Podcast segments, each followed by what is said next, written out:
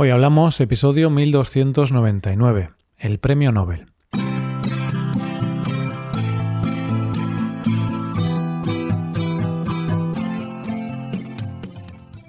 Bienvenido a Hoy Hablamos, el podcast para aprender español cada día. Puedes ver la transcripción, las explicaciones y los ejercicios interactivos de este episodio en nuestra web. Ese contenido te puede ayudar en tu rutina de aprendizaje de español. Hazte suscriptor premium en hoyhablamos.com. Buenas, oyente, ¿qué tal? La física Donna Strickland dijo, Creo que eso es lo que realmente ha hecho Nobel. No es para ayudar al científico a hacer ciencia, sino para llevar la ciencia a la comunidad. Y a esos prestigiosos premios vamos a dedicar el tema del mes que empezamos en este episodio. Hoy hablamos del premio Nobel. Bueno, tengo que hacer dos apuntes antes de empezar con el tema. Uno es que este tema ha sido elegido por los suscriptores premium del podcast. Muchas gracias, Robin, por sugerir este tema. Y otra anotación es la pronunciación de esta palabra, Nobel. Porque seguramente al escucharme pronunciar Premio Nobel pensarás, ¿qué mal pronuncia Roy? pues lo curioso es que casi todo el mundo en España lo pronuncia así. De hecho, la RAE nos dice esto sobre esta palabra. En su lengua de origen, el sueco, es palabra aguda, novel, y así se recomienda pronunciarla en español, a pesar de que la pronunciación llana, novel, está muy extendida, incluso entre personas cultas. Yo, si me lo permites, oyente, no voy a hacer caso a esta recomendación de la RAE y voy a pronunciar de forma llana esta palabra, Nobel, porque siempre lo he hecho así y es como me sale de forma natural. Cuando mencione a Alfred Nobel, sí que intentaré pronunciar bien su apellido, pero los premios diré premios Nobel. Venga, una vez aclarado esto, comenzamos. Oyente, creo que ha llegado el momento de decir de una vez por todas algo que todos pensamos y que puede ser un poco políticamente incorrecto. ¿Preparado? Ahí voy, oyente. Yo creo que la frase todos los premios son igual de importantes es mentira. Sí, yo creo que la gente que recibe premios cree que todos son importantes, pero no igual de importantes. Seamos sinceros. No es lo mismo ganar la medalla que dan en tu colegio de salto de altura que una medalla olímpica. Y no es lo mismo ganar un Oscar que un premio de un pueblo que no conoce nadie. Oyente, había que decirlo y lo he dicho. No miento si digo que en los premios hay una cuestión de prestigio. Hay premios que tienen un gran reconocimiento a nivel social o son muy conocidos dentro del gremio al que se premia. Cuando hablamos de premios con prestigio, hay unos que son los que más prestigio tienen. Las personas que lo ganan obtienen mucho prestigio y es como si fueran de una categoría muy superior a la del resto de los mortales. ¿Qué premio es? Pues es el premio Nobel, por supuesto.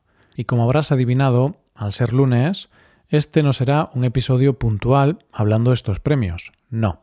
Este será el tema que nos acompañe a lo largo de los próximos dos meses.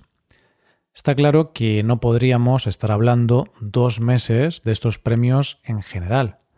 Así que, ya que aquí estamos para aprender español y cosas sobre España, lo que vamos a hacer es dedicar estos dos meses a conocer un poco más a los siete españoles ganadores de este prestigioso premio.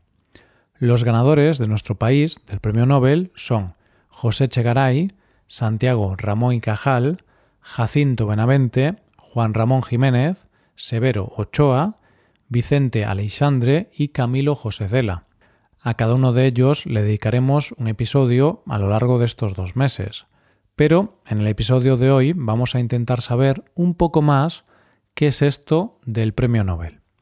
No creo que haya ningún despistado en la sala que no sepa qué es el premio Nobel o que nunca haya oído hablar de este premio. Pero bueno, por si acaso, vamos a ver primero qué es este premio. El premio Nobel es el galardón internacional que se entrega cada año a personas que han hecho grandes contribuciones a la ciencia y a la humanidad en general y es por eso que se entregan premios de física, química, Fisiología o Medicina, Literatura, Paz y el Premio en Ciencias Económicas. Y cada uno de ellos lo deciden distintas instituciones. La Real Academia de las Ciencias de Suecia es la encargada de elegir los ganadores de Física, Química y Economía. El Premio Nobel de Fisiología o Medicina es decidido por el Instituto Karolinska en Estocolmo. El de Literatura lo elige la Academia de Estocolmo y el de la Paz el Comité Nobel del Parlamento noruego. Todos estos premios se otorgan en Suecia, excepto el de la Paz, que se entrega en Oslo, y consta de un diploma, una medalla con la imagen de Alfred Nobel y una cantidad económica de casi un millón de euros. Y otra curiosidad, antes de seguir, la ceremonia siempre se celebra en la misma fecha, el 10 de diciembre, fecha del aniversario de la muerte de Alfred Nobel. Ya ha salido un par de veces el nombre de Alfred Nobel, y solo tienes que prestar atención al nombre para saber que estos premios se otorgan en su honor, y más que eso, gracias a él. Pero, ¿quién fue Alfred Nobel? Bueno, Alfred Nobel fue un químico, ingeniero e inventor sueco que nació en 1833 y que amasó una gran fortuna. Este hombre, a pesar de haber hecho muchos inventos, sin duda es conocido gracias a que inventó la dinamita. El hecho de haber descubierto un elemento como la dinamita, entre muchos otros, fue algo que le generó culpabilidad, porque sus invenciones podían usarse con malas intenciones y ocasionar daño al ser humano, ya que la dinamita, además de utilizarse en minería y otros ámbitos, también puede ser empleada como un arma y puede provocar muchas muertes.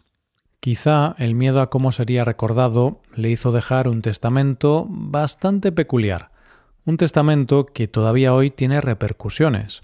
Sin su testamento, hoy en día no tendríamos el premio Nobel.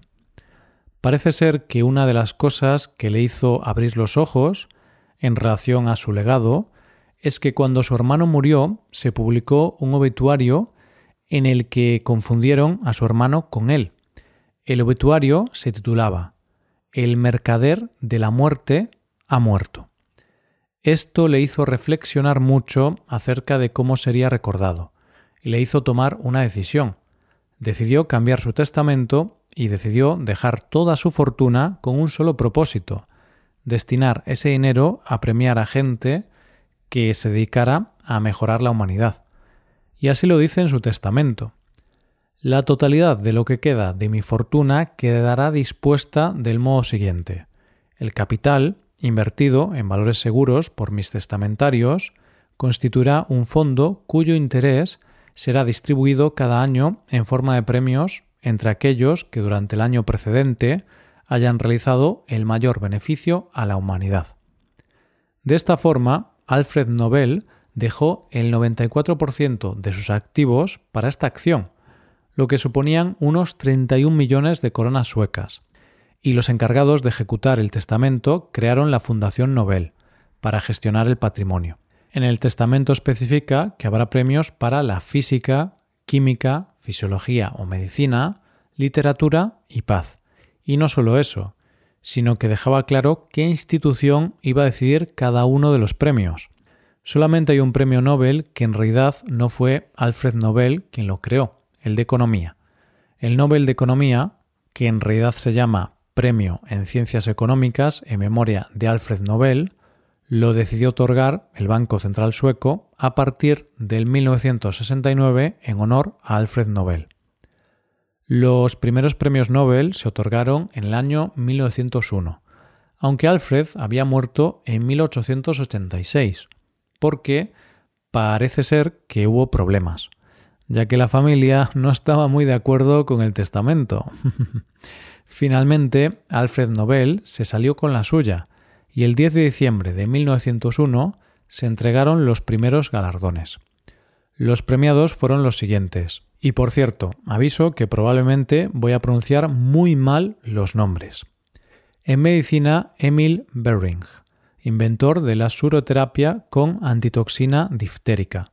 En física, Wilhelm Röntgen, por el descubrimiento de los rayos X. Y el de química a Jacobus van Hoff, por desentrañar las leyes de la dinámica química y de la osmosis. El de literatura fue para el poeta francés Sully Proudhon, por su composición poética, y el de la paz para Jean-Henri Dunant, por su rol en la creación del Comité Internacional de la Cruz Roja, y Frédéric Passy, por ser uno de los principales fundadores de la Unión Interparlamentaria y también el primordial organizador del primer Congreso Universal por la Paz. Como curiosidad te diré que el Nobel de la Paz existe gracias a una mujer, gracias a la profunda amistad que tenía Alfred con la pacifista austriaca Bertha von Suttner, y de hecho fue la primera mujer en conseguir un premio Nobel, ya que consiguió el de la paz en 1905. Otra curiosidad es que es probable que pienses que ¿por qué no hay un Nobel de matemáticas? Bueno, pues hay un rumor. Esto es algo que realmente no se sabe, pero dicen que fue por causa de un despecho amoroso, ya que se cree que Alfred tenía una novia que lo dejó por un matemático, y como no superó esa ruptura y tampoco superó su odio a los matemáticos, no puso esta categoría en sus premios. Pero bueno, esto no sé si es cierto. Lo que está claro es que estos son los premios más importantes. No hay ningún premio con tanto prestigio como estos. Y como dice la historiadora de la ciencia, Ruth Lewin Sime, un científico será recordado para siempre si está en esa lista de premios Nobel. Una de las cosas que hace el Nobel es que confiere una especie de inmortalidad. Es lo primero que se menciona una vez recibido el premio. Esa es la naturaleza, el aura que rodea a los premios Nobel. Puede que el prestigio venga dado por las personas o instituciones que los otorgan, por su tradición, pero también el prestigio puede ser por la lista de premiados que tienen estos premios. Algunos de sus premiados más ilustres son Marie Curie, Martin Luther King, Albert Einstein, Francis Crick, Jean-Paul Sartre, Alexander Fleming, Hermann Müller, Nelson Mandela, Severo Ochoa, Gabriel García Márquez, Pablo Neruda, Rigoberta Menchú o Bob Dylan, que por si te lo preguntabas, este último fue en literatura. Y es que, como dice Goran Hansson, el secretario real de la Real Academia de Ciencias de Suecia, quizá el aspecto más importante del premio es informar al público sobre los fantásticos descubrimientos que se están haciendo para inspirar a los jóvenes y para mostrarles a todos cómo funciona la ciencia y cómo, gradualmente, hace del mundo un lugar mejor para vivir. Yo creo que son premios prestigiosos por una razón, porque aunque tengan a veces fallos o podamos pensar que los premiados no se lo merecen, que es algo que pasa en todos los premios, estos premios hacen algo fundamental, premiar a la gente que hace que el mundo avance, a la gente que cambia el mundo para bien, a la gente que hace que la humanidad y la sociedad mejore y prospere. Y eso deberíamos premiarlo siempre. Y esto es todo por hoy, oyentes. Espero que os haya gustado mucho el episodio y espero que haya sido de interés. Muchas gracias por escucharnos. Por último, te recuerdo que puedes hacerte suscriptor premium para utilizar los contenidos del podcast en tu rutina de aprendizaje hazte suscriptor premium en hoyhablamos.com. Nos vemos mañana con un nuevo episodio sobre España. Muchas gracias por todo. Paso un buen día. Hasta mañana.